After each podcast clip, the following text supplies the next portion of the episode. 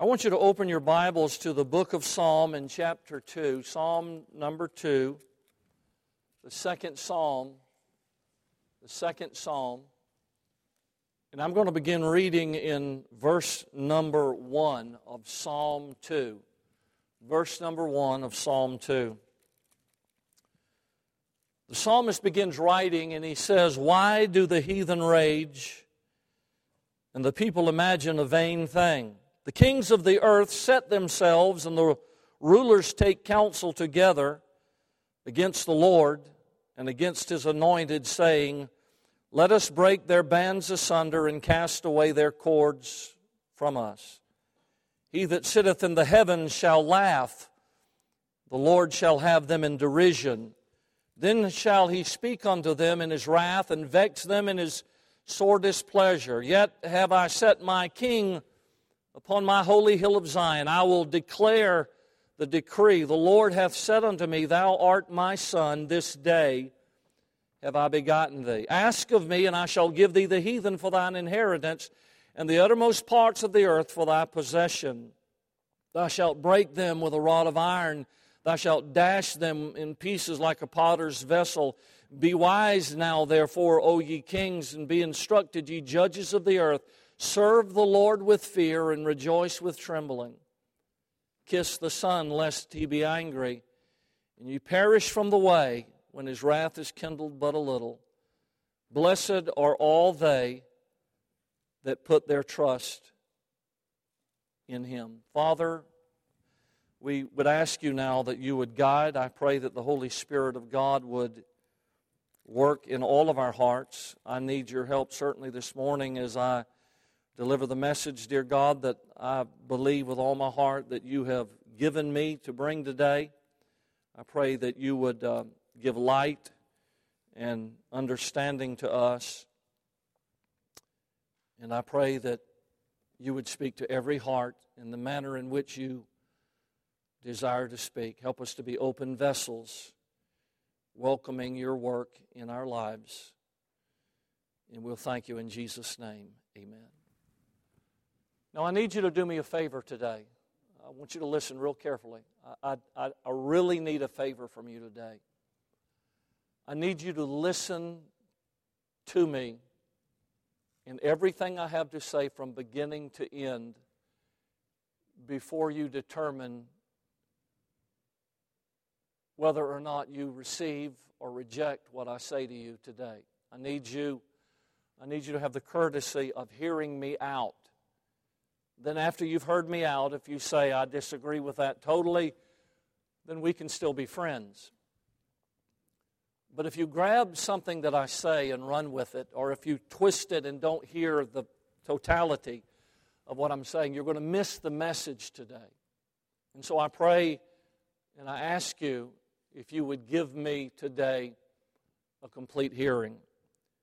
I passed a nursing school recently and a big sign on the front lawn declared, Heroes work here. And as I passed that sign, I thought to myself, that's mostly true, but not necessarily entirely true.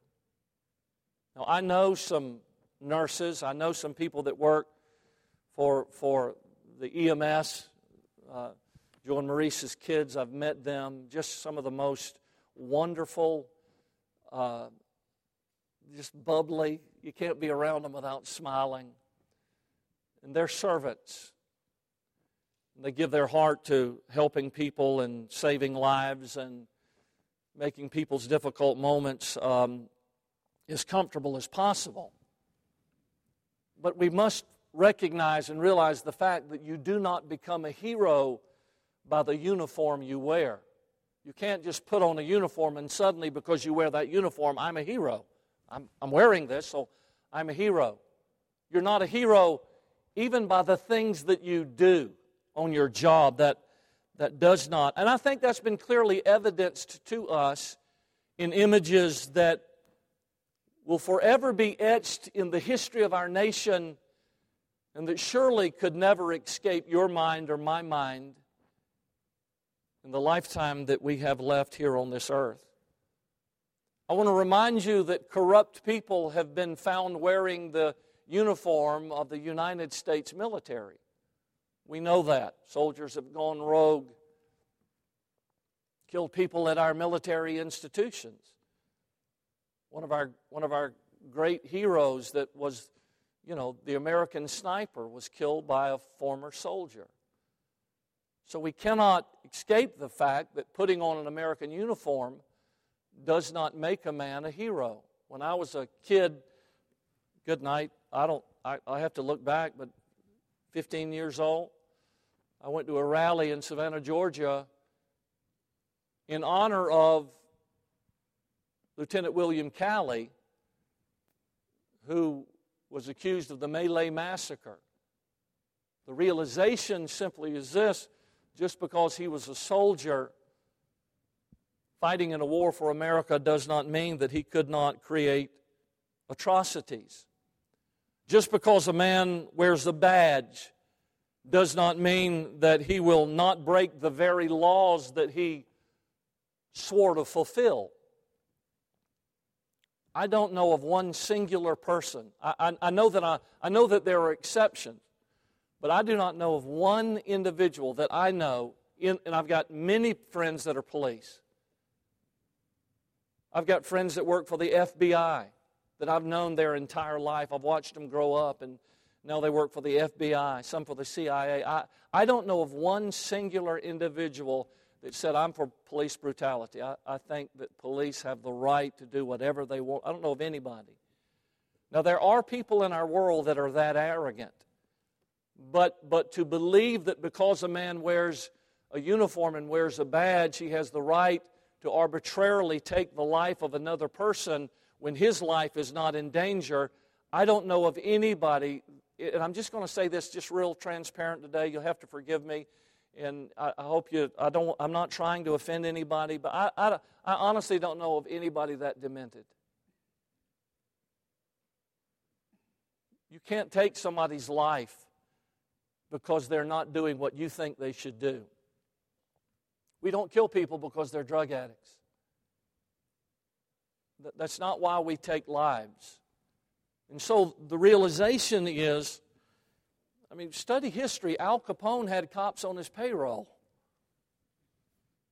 So the reality of the matter is, though we support our thin blue line without hesitancy, and with no reservation at all, wholeheartedly, unreservedly, we support them. We also have to recognize the fact that there can be people that infiltrate that, that are either bad from their inception or become jaded by their experiences and turn bad doctors and nurses can be corrupt. You ready for this? Please hold on to your seat. I want you to grab the person next to you, cling them tightly. Pastors. No. Yeah. And you know, I'm being facetious. Pastors can be absolutely corrupt. Men who stand behind the pulpit, read the Word of God, and yet live a vile, secretive lifestyle that turns the stomach of Almighty God. That happens. And you know what? Listen to me carefully. People are scarred all over our nation because they put their faith and their trust in a man who called himself a man of God and yet lived a secret life that wasn't exposed until later. This is one you'll all believe. Politicians. Joe, I apologize. Grateful for our mayor thankful for men like him with characters, but with character, but but there are statesmen. And then there are others that are there to not fulfill the Constitution, which is the greatest document ever written by human hands. Of course, besides the Bible, which was from God, you understand what I'm saying? I'm just, I'm, I'm just saying that men can become corrupt. And fulfill their own agenda in the political arena. Mothers, Lori Vallow, who's been on the news recently for the murder of her children, fathers, sons and daughters, aunts and uncles, school teachers can be corrupt. Church members can be corrupt. Social workers can become corrupt. Bank employees can become corrupt and robbed from the very bank in which they work. And honestly, I don't have time to complete the list today because it goes on and on. I want you to hear me well. Every single institution and position on earth that is filled by a human being has the potential for corruption. Because we're all born sinners into this world. And our nature is bent from God to God. And so, if left to ourself, then we can become very, very sinful people. And we're a nation like that, are we not? Are we, are we not? I mean, are we not a nation of sinful and, and flawed people? We, by the way, we always have been. Listen to me. Th- this is nothing new. We have always, from the inception of our nation, we have always been people that have been sinful and have been flawed. But I want to remind you that just because one person corrupts a position and disgraces um, an occupation does not mean that the entire group and the entire occupation become tainted by his sinful actions. Well, there's a, there's a corrupt policeman. Well, all policemen aren't corrupt. I knew a corrupt pastor. Well, please, please, could you give me a chance at least? Don't lump me in with that. Don't come to church saying, well, I had a pastor that ripped me off and, and was corrupt and I don't trust you. No, no, no. Give me a chance. Get to know me. Find out if I'm real or plastic. See if this is a facade or it's real. Okay, just see who I am.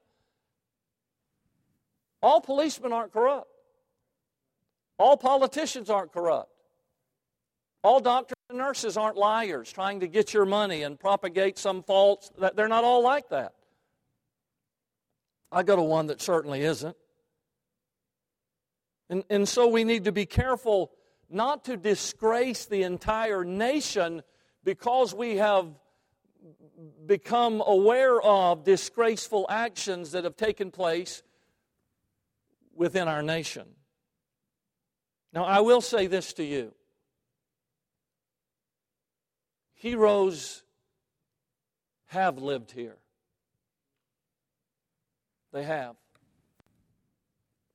I stood on the I stood on the cliff of Normandy and overlooked Normandy Beach while French people all around me celebrated my nation, sang cheers, and dressed in uniforms of American soldiers, and signs were everywhere thanking God for the United States of America.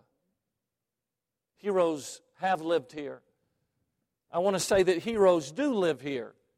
But what we have to learn to do is to we have to learn to identify who those heroes are and, and encourage them and promote them and be thankful for them rather than spending our entire life looking at those amongst us that are far less than heroic. I will tell you this regardless of who they are or the color of their skin, regardless of what political party they pledge allegiance to, regardless of how they vote. Anybody that would destroy the business of an innocent individual is not a hero, they're criminals. That's just true. And until we get to the place to where we face the trueness of what is going on in our world today, we, we, we will never solve a single thing. You cannot hide your head in the sand and act like all of this is normal. It's way, way, way far from normal. Even in our own capital, in a protest this week, a reporter was spat upon and cursed. female reporter. I don't know who your daddy was, but I know who mine was, and that's not something that's acceptable whatsoever.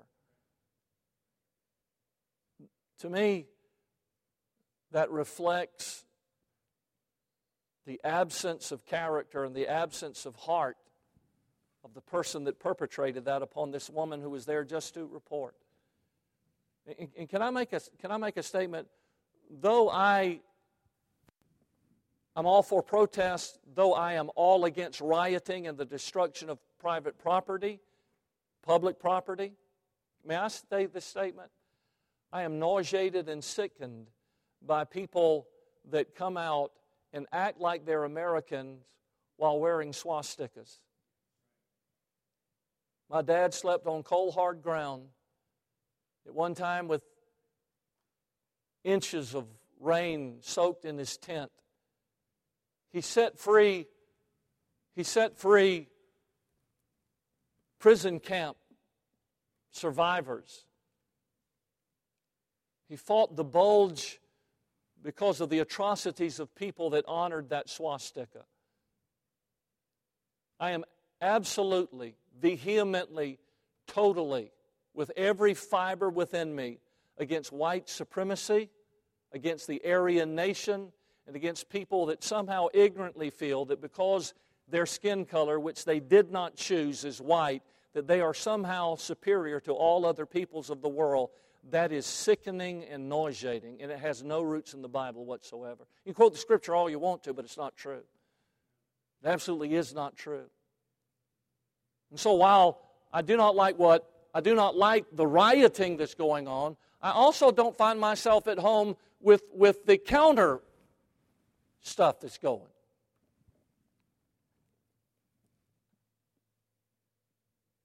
I believe that justice should be done. Police officer takes the life of a person without cause and without protection of his own life, I believe justice should be served.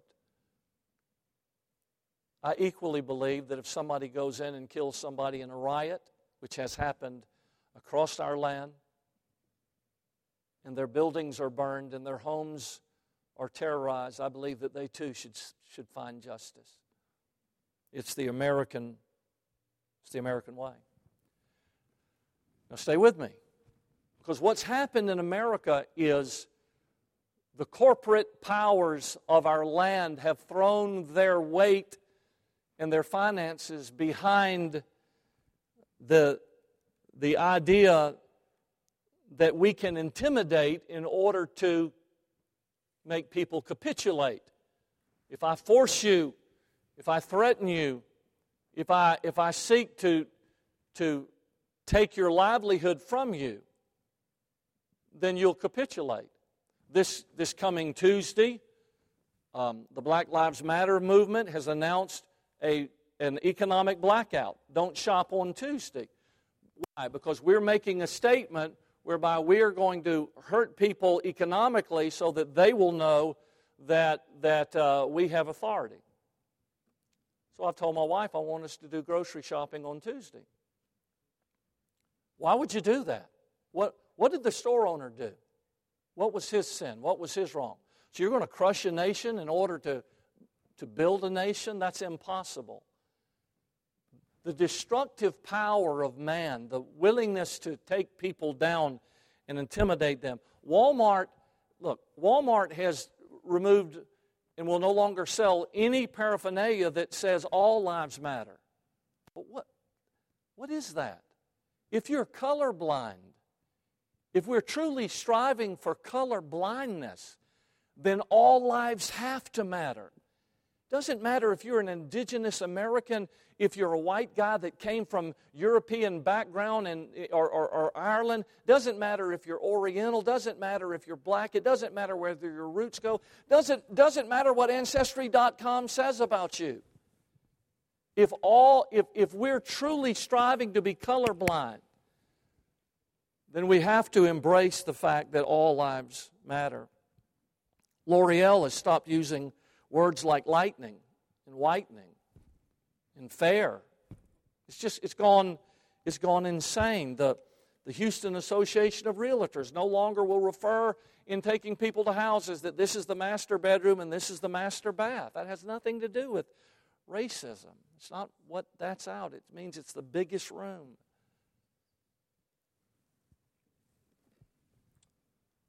I was talking the other day that there's been talk with some of the Indian organizations that they're going to deal boycott Polaris because they want the Indian name taken off of the motorcycle. It was created in 1901. The history that I've read in honor after the Indian Wars ended of the great warriors like Sitting Bull and Quanah Parker, the last of the Comanche chiefs, Crazy Horse and Red Cloud, men that, that fought against the United States cavalry, but were men of principle. You may not like the things that they did, but you also will not like the Sand Creek Massacre if you'll study it. We, it, was, it, was, it was two peoples killing each other off. But we don't desecrate them by calling our motorcycles Indians. And so, all this, Brooks Brothers and others that have come out, all this really does is nothing. You, you don't you put no food on the table. You help no one. You heal nothing. All you do is embolden a mob mentality that burns and pillages. Now, I have some questions, and then I want to give you a few points. But my question is this if this is about race, then why would you remove the statue of Abraham Lincoln, who was the great emancipator? And he stands in this statue, I believe in Boston, with a slave not bowing to him in worship, but bowing in gratitude. And Lincoln's emancipating hand is reaching out as a sign of blessing to the slaves of America that he freed. Do you know who spoke the dedicatory speech for that? A freed slave by the name of Frederick Douglass. It was one of the most eloquent men that ever lived. He's the one that dedicated that. And now suddenly they want to remove it. Wait a minute. Wait a minute. You want the statue of Lee and Jackson and Stuart and those Confederate guys removed? Okay, let me ask you a question. Why do you tear down the statue of Ulysses S. Grant? that led the Union armies to victory over, over their, the men in gray. Why would you tear Grant's statue down? Did you know this? Did you know that if, that if Ulysses S. Grant had not been elected president and Andrew Johnson would have stayed, that, that, that Johnson was wholeheartedly uh, uh, behind the atrocities that were still going on in America, where blacks were being, listen to me, killed you cannot deny this, killed by the thousands. Andrew Johnson did nothing, not a thing. Ulysses Grant became, I'm a Southern boy, but I got enough sense to know history. Grant came to power as president and he fought the Ku Klux Klan tooth and nail. And thank God that he did. It was a blight on our history. It's a curse on the region of the nation that I was raised in. It's a religion of hatred and discrimination. So, why in the world would you tear down the statue of Ulysses S. Grant? Was he a flawed man? Yes. Yes, he was. Well, what about Teddy Roosevelt? Why do you want his statue removed? He was the first president that ever had a black man in the White House, Booker T. Washington. He had the courage and was criticized violently for it, and yet he had the courage to treat Booker T. Washington as an equal. And so you take his statue down? And a group of American citizens stood in front of the statue of Roosevelt the other day and said, You will not move his statue. He's a New Yorker, and so are we. His statue stays. If it's about freedom, then why tear down the statue of George Washington? Was he flawed? Yes. But did you know that Washington in one battle had two horses shot out from under him and four times bullets passed through his, his, his garments, and yet he was never hurt? An Indian chief told him later, I had you in my sights and was going to kill you, but could not. There was something that would not let me do it, a power greater than I. If God Almighty spared the life of George Washington so that he would become the founding father of our nation, who am I to try to remove him from our history? Even Thomas Jefferson, such a contradictory individual, even Jefferson himself, though flawed, horrendously flawed, trying to pass off our national sin to King George. And King George certainly was complicit in some of it. But Jefferson, Jefferson, in the original draft, go read it, in the original draft of the Declaration, he, he, he wrote blaming King George for something that was clearly ours. But he did write the document that gave us the freedom that we ultimately worked our way through. It's all been a awkward and uneasy progression. So these were flawed men, but they were nonetheless men that whatever you want to do to their statues and whatever you want to do, what's next? Will it be a book burning? Will we go to Barnes and Nobles and ask for all the history books? Will we pile them in the streets like they did in Munich and Berlin? Will we burn them and gather around and scream and shout? You know what Karl Marx said? Karl Marx said the first battle in overcoming a culture is to erase their history. And that's where we are. And I have a question for the world. Stay with me. I have a question for the world. Why is the Roman Colosseum still standing in Rome? We're slaves, Christian slaves.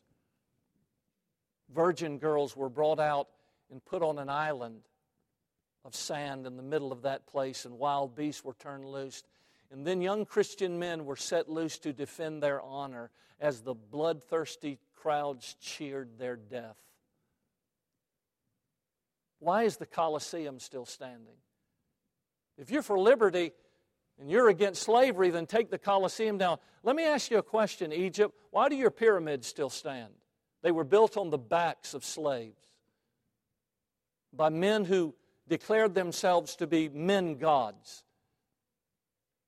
Why, why the pyramids?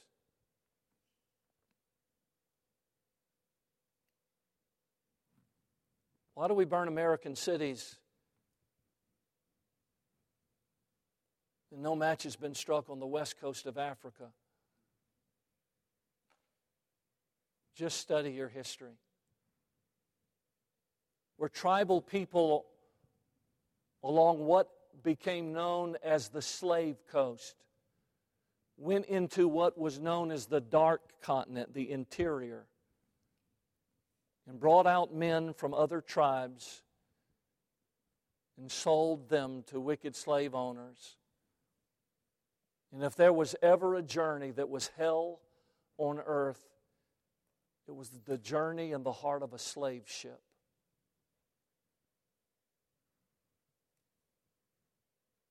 We're cursed, my friend, because of the sins of our past.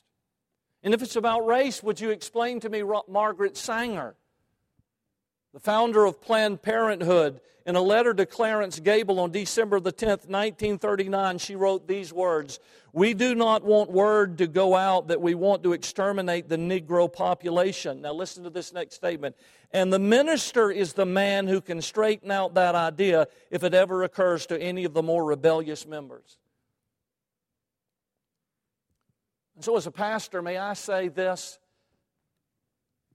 that there was a generation of my forefathers, many, many, many of them Baptists, Presbyterian, Methodist, Episcopalian,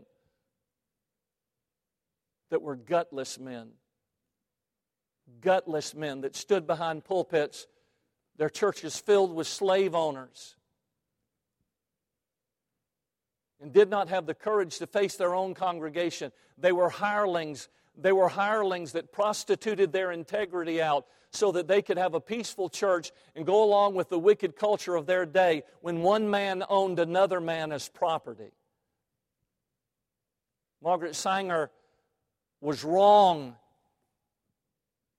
in her declaration to, to exterminate the Negro race, but she was dead right in the fact that, that pastors that stood in pulpits would support her in her desire to do so. Would you read the book Bound for Canaan? Would you read that book? Would you read that book? Every Southerner that ever walked this earth should read the book Bound for Canaan by Fergus Bordewich. Every individual should read that. If you want to, if you want to stop hiding your head behind mythology and legend, if, if you will read that book, you'll come to a realization. No, no, I'm not talking about what, what, what the, the South thought. I'm not talking about what the North thought. I'm talking about what the people, the people that were the merchandise thought. You want to find out what happened to black people? I come from Savannah, Georgia, where there was a slave trading post there, and, and, and mothers and fathers were split apart. Don't tell me, I, I watched it. I saw it in the history books that I grew up. You can go down there today and read the history of it. And somebody said one time, if we had not gone to war, slavery would have ended and died a natural death. Well, man, that's great for a white guy. That's great for a white guy. But it's not real good if you're a slave, having to wait it out. Years after the war, in 1869, Robert E. Lee was interviewed by a newspaper reporter, and Lee said this If I had it to do all over again, I would lose everything that I have and everything that I lost simply so that slavery would be ended. Least released as slaves before the war ever began. A study by a group called Protecting Black Lives in 2012 found that 79% of Planned Parenthood surgical abortion facilities are located within the walking distance of minority communities. We just quoted Margaret Sanger, who said she wanted to exterminate the Negro race. She's the founder of Planned Parenthood. African American communities are just under 13% of the United States population at a ratio of 474 uh, abortions per 1,000 births. Uh, uh, African American women have the highest ratio of any group in America. Don't tell me they're not being, don't tell, don't tell me that, that, that that's not purposeful. It absolutely is. Tearing down statues will not save a single life. But closing down Planned Parenthood will save millions. Now, I want to say this to you, and then, then I've got a couple of points I want to make, then we'll tie a knot in it in a minute or two. I believe from the top of my head to the very bottom of my foot, listen carefully, that black lives matter. I believe that with every fiber in me. They're made in the image of God. Everybody. Doesn't matter the color of the skin. We're all created in the image of God. But if you go to the website, and I've read, I've read it in its entirety, Black Lives Matter isn't about race, it's about an agenda that promotes transgender lifestyle. They, they reject cisgender, what they call entitlement. It's, it's, it's there in that word. We reject cisgender entitlement. What does that mean? It means that a man is born a woman, a man is born a man, or a woman is born a woman. And they reject that, saying that that's not necessarily so. You get to choose, regardless of how you're physiologically made up, you get to choose what you're going to be. If you don't want that, then you don't have to be that. And it may take you some years to decide who you are. Well, that's, that's, that's, that's not scriptural. They talk about disrupting the nuclear family, the traditional family that we have. They're, they're against that. Go to their website, it's there. So, this isn't a racial organization, this is an organization that, that is for the redefining of the American home, the American family. It's against crossing boundary lines that God created in nature. Read Romans chapter 1. I didn't write it, God did.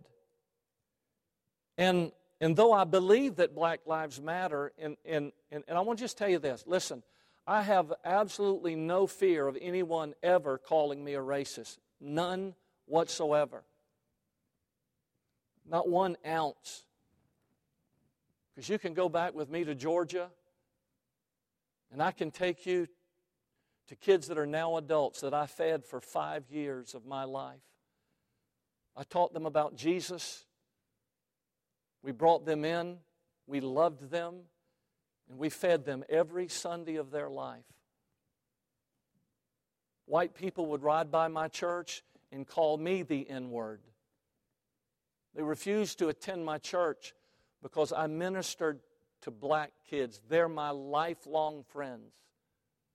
They send me messages today and say, Pastor Dean, thank you for what you invested in our life. Me and all my siblings are in church today. I can go back in that town and they come up to me and hug my neck. Don't listen, I'm not a racist. I'm not a racist. I could care less the color of a man's skin or the ethnicity that, that, that he claims for. It doesn't mean anything to me. We're all made in the image of God.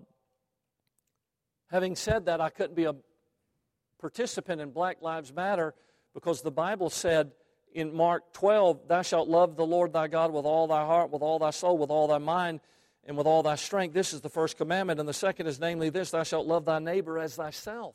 How can I love my neighbor as myself if I'm burning his business down, if I'm intimidating him, if I'm marching across his lawn, if I'm throwing things at cop cars? The cop is my neighbor.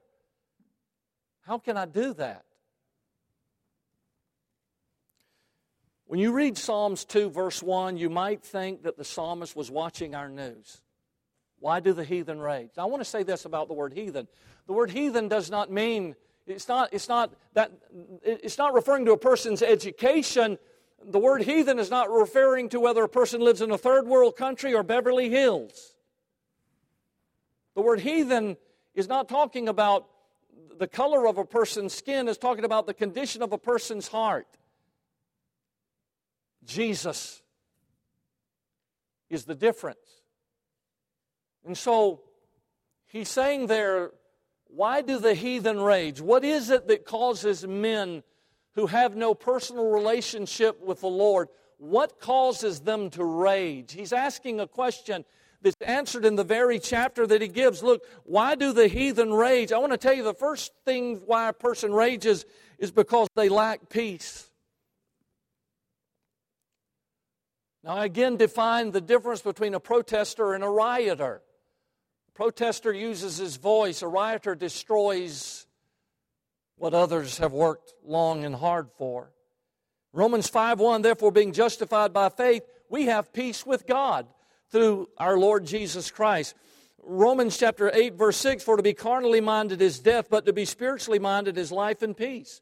Romans 4:19 Let us therefore follow after the things which make for peace and things wherewith we may edify another. 2 Corinthians 13:11 Finally, brethren, be perfect, be of good comfort, be of one mind, live in peace, and the God of peace and love shall be with you. That's what God said. That's what the Bible said. Philippians 4 7, and the peace of God which passeth all understanding shall keep your hearts and minds through Christ Jesus. People that are empty of peace are filled with rage, and drugs won't soothe it. Burning stores will not remove it. And you can dynamite Rushmore, but you'll still be empty. Because peace does not come from what you do, peace comes from who you know. It's important. Martin Luther King said this Riots or the language of the unheard.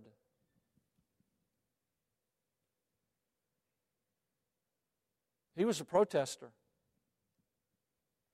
He marched across southern streets, and Bull Durham turned his dogs out on him. And again, we're talking about flawed individuals, but I am just simply saying that statement is a true one. Because what rioting done, does is it causes you to look at the actions and the temper tantrums that's being thrown, and you cannot hear their voices by what you're seeing. Vengeance for past wrongs will not change the past, and you can't build a future on hate. Jesus is the answer. If you K N O W know Jesus, you will know peace. If you N O Jesus, you will N O peace. Jesus is the answer to our problems. They not only do they have no peace, but they're blind to the truth. Why do the heathen rage? Look at the next part of that verse. And the people imagine a vain thing. When you have no absolute, now look at me, you either have one or you don't. You either say, okay, that's, yeah, that's a good book. No, no, no. This is either absolute truth or it is not. It's, there's nothing in between. Jesus either is the Son of God or he is the perpetrator of the biggest lie that ever walked the face of the earth. He is not a good man. He is not a prophet. He is not a priest. If Jesus Christ is not the Savior of the world, if he is not the sinless Son of God, then he is the biggest liar that ever walked. Truth must be absolute, or it ceases to be truth. And so here, here these people, they're blinded to truth. You know what happened in, in 1962? Now stay with me, and I'm almost, uh, just think, just, let's just think for a minute. What happened in 1962? What happened in 1962? The Bible in prayer and all things about God were ushered out of our school systems. How'd that work out? Not real well. What happened 11 years later in 1973 on January the 20th? A group of men sitting in robes playing God decided that it would be okay to exterminate preborn children in America, and we have aborted them by the millions.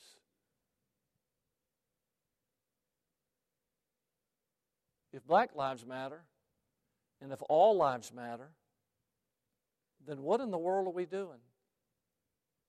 Years ago, before he got wrapped up in the political arena, Jesse Jackson called abortion black genocide. And this is what he said that, that, that uh, the idea that a woman could do whatever she wanted and that a baby was the personal property of the mother um, was the premise of slavery.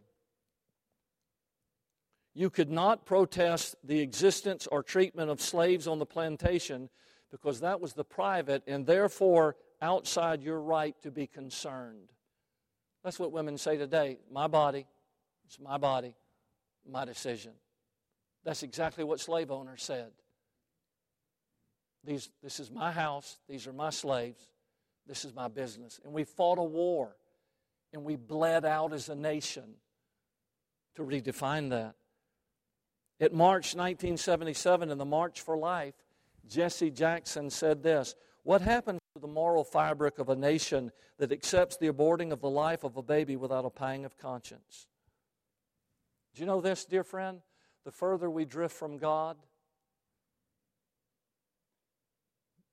the more we become imprisoned by our own immorality and the father of lies. You know what truth does? It sets you free. Truth sets you free. Listen to this verse of Scripture. But he that hateth his brother, he that hateth his brother is in darkness, and walketh in darkness, and knoweth not whether he goeth, because that darkness hath blinded his eyes. We live in a nation of blind people. They're, why do the heathen rage? Because they don't realize who's in control. Look at the verse. The kings of the earth set themselves, and the rulers take counsel together against the Lord and against His anointed. Who's His anointed? Jesus Christ. They're against Christianity. And, and, and so the whole, you know, you know what they say? They say we're going to throw off the shackles. Christianity, Christianity shackles us. They don't realize that they're not in control at all. We wrestle not against flesh and blood, but against principalities, against powers, against the rulers of the darkness of this world, against spiritual wickedness in high places. I'm going to run through this, but I, I dealt with it on a Wednesday night. Listen, the, read your Bible. Paul wrote the second letter to the Thessalonian church, and, and he said, The mystery of iniquity doth already work. The word iniquity there means lawlessness. He said lawlessness is, is alive and well in our world, and it is. And Jesus Jesus said in Matthew 24, which is a prophetic chapter, he said, For nation shall rise against nation. If you'll study the word nation, it comes from the word, root word ethnos. It means ethnicity.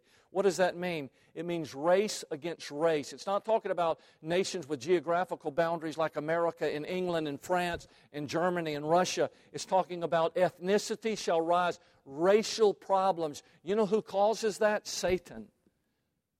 Because, because the Bible says in, in Acts 17 26, and God hath made of one blood all nations of men for to dwell on the face of the earth. You know what we all have in common? No matter what the color of your skin or your ethnicity is, Adam was your daddy. Let's go all the way back. You know, let's take our DNA all the way back. You know who we find? Adam and Eve, the father and the mother of us all. So Satan is playing us like a fiddle. He's making us see each other in divisions and, and by colors and by ethnicities. And God said, No, that's, that's what's going to happen. Satan's going to stir people up against each other for no reason other than the color of their skin.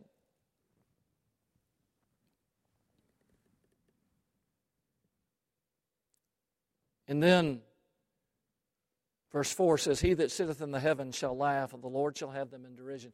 You know what it means when it says God shall laugh? It's not God saying, You bunch of idiots. Man, y'all are stupid. I can't believe that's happening down there. No, the word laugh, it, it, it's, it's a laugh of sadness. You ever laughed at somebody and just said, I wish you could see it?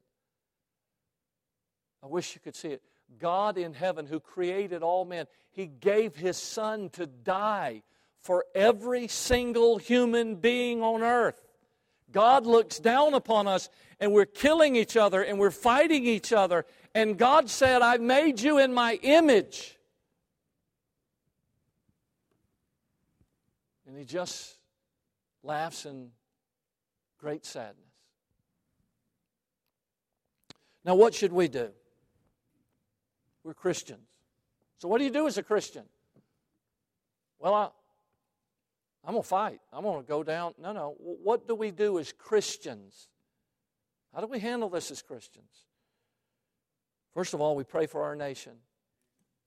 Paul wrote to Timothy and he said, I exhort you, therefore, that first of all, supplications, prayers, intercessions, and giving of thanks be made for all men, for kings, and for all that are in authority, that they may lead a quiet and peaceable life in all godliness and honesty. For this is good and acceptable in the sight of God our Savior. Pray for your mayor, pray for your governor, pray for your president, pray for the people in Congress, pray for your senators and your representatives. Pray for our nation. That's the first thing we can do. It's the most powerful weapon God ever placed in the hands of a believer. Pray. Second of all, you can protect your rights. We don't have to surrender the things that God has given to us to man. The Bible says in Acts chapter 5, verse 29, then Peter and the other apostles answered and said, We ought to obey God rather than men. Now look at me. I don't like wearing my seatbelt. That's why I ride a motorcycle. I don't like wearing a seatbelt, it irritates me. I don't think Sean should be able to tell me to wear my seatbelt. I had a brother in law that did that. But anyhow, I don't like wearing, I'm being honest. Is that okay for me to be transparent? Is okay? Okay, some of you are shocked that, that, that I have a flaw. No, I hate it. I hate wearing a seatbelt. I don't like it. But that's not a law that I'm going to fight. It's really not it's really not that big of a deal. And I know there are reasons behind it. So my point that I'm making is simply this we can't go around demanding everything that, that we think as spoiled Americans we should have.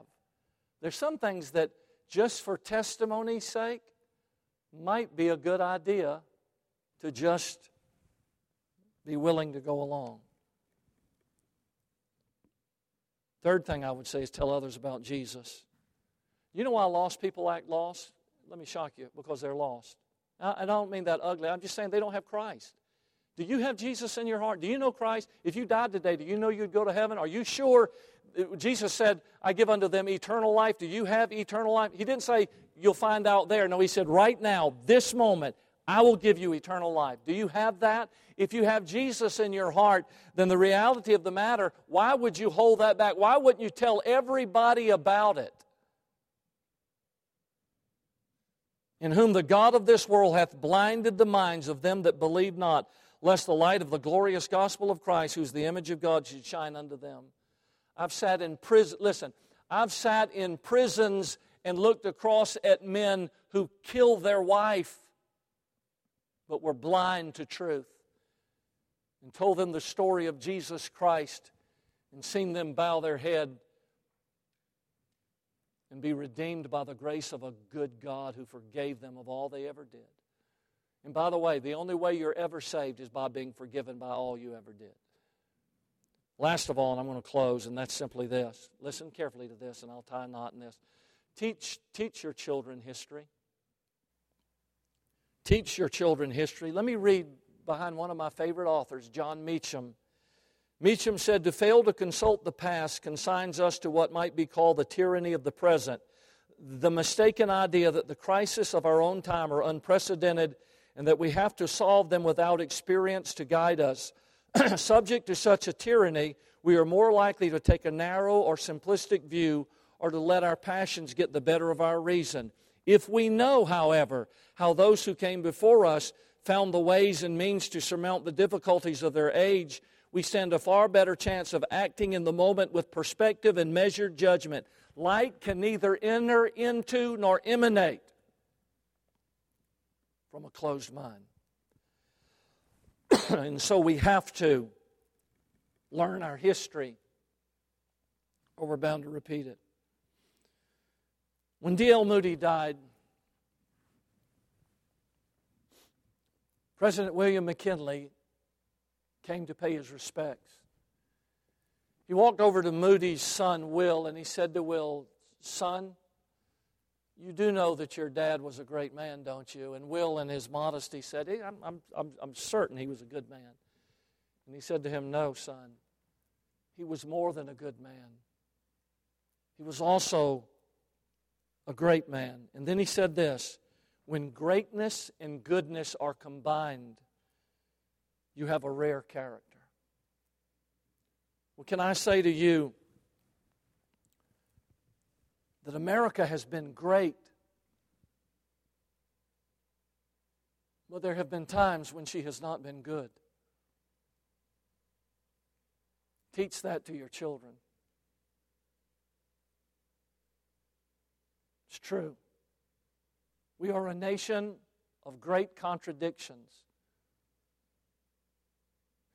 If you look at history from a telescope, you can see gray and blue. If you look at from a microscope, you see people that were blue that were not for the free of sla- freedom of slaves, and people in gray that did not fight for slavery. The closer you get to history, the more flaws you see in our leaders. Jefferson. Patrick Henry said that slavery was our most lamentable sin. And he went before our Congress and fought against the spreading of slavery. And yet he owned 67 slaves himself. A man of great contradiction. There's goodness and there's greatness. Sometimes you find the two combined, sometimes they're not. We were a great nation because, because we fought at Guadalcanal. We fought on Iwo Jima. We sent the best of our boys to stand on beaches and in cornrows of places they never knew existed, and yet they fought. The, the, the, the, the freedom of the civilized world rested upon their shoulders. In rice paddies of Vietnam, where General Hal Moore and his men, the great book, We Were Soldiers Once and Young. Listen, America was great. But then there was the Trail of Tears. My grandmother's maiden name was Timberlake. I have Cherokee blood flowing within me. I know, I know the history of what Andy Jackson and those people did. It, even right here in Idaho, it wasn't good. And anybody that thinks it is is either hiding from history or they've read some stupid internet book where some guy twisted and demented the truth of what really happened. And I'm not interested in any of that. Slavery cannot be defended by any man from a moral standpoint whatsoever. It's the, it's the sin of our nation. Abortion, civil rights was not won at the Emancipation Proclamation. When my dad went off to war, fought in the Battle of the Bulge, my dad came home, worked a job, and enjoyed all the privileges of being an American a black man that went to the same battle, fought the same enemy, served in the same difficulties. When he came home to America, he could not go to the bathroom in a, in, in a restroom that was labeled for whites only in the Jim Crow South that I grew up in. You couldn't eat at a counter down at Woolworths 5 and 10 if white people were eating there. You weren't allowed. You could fight and you could die for our nation, but you couldn't ride at the front of the bus. How in the name of a holy God can any person justify something that is so atrocious and so wrong? So, what do we do? Well, we share Jesus. And when you teach your kids history, be honest with them. Don't tear down, don't destroy. Righteousness exalteth a nation, but sin is a reproach to any people. Don't tear down our history and don't lie to your kids about it. Teach them the truth. Don't, don't destroy the statues. When I went to Rome, they took me inside and they showed me the channels where the lions came out of and, and ate Christians. Don't, don't lie about that. Learn from that. Don't tear our statues down. Point to the statue and tell your child what great contradictions were in our history. For who are you and I and how did we become so pure as to pass judgment on men who have long since left the stage? And we stand in judgment of them that somehow, somehow, we have discovered our own perfection. Let's pray.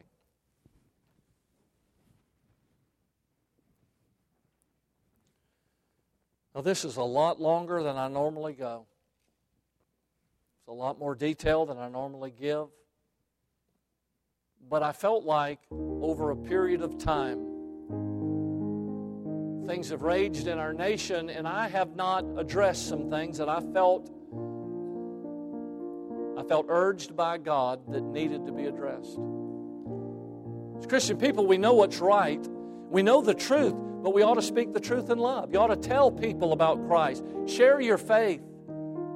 Don't be afraid to be a voice. Don't apologize for what you believe. National anthem's played. I'm not going to kneel. I'm going to stand. Somebody else wants to kneel. That's their business. But my business, I get to stand. I'm going to. I'm not going to apologize for that. I don't expect you to apologize where you disagree with me nor should you expect me. We, we ought to have enough respect for each other that we're able to live under the liberty that God's given us. Don't ever surrender that to anybody. Don't let anybody intimidate you from that. You stand principles of the Word of God.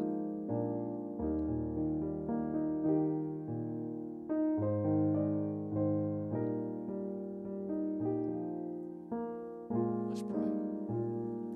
Our Father, I pray that you would help us to be witnesses of your love. God, we, we live in a great land, and yet we're not blinded. We're not even trying to ignore the flaws and the faults that saturate our history. Help us, I pray, to live in such a way that we might, by our very being here, improve the relations that are so fragmented and fractured. If God's children can't love people made in the image of their Father, who can? Help us, I pray, to meet hatred with love, to meet error with truth, to meet violence with kindness. Lord, help us, I pray, to lead the way. Bless our nation, our president, our leaders, our police, our people. Lord, give us wisdom, give us discernment. Bring us back to you. In Jesus' name, I pray these things. Amen.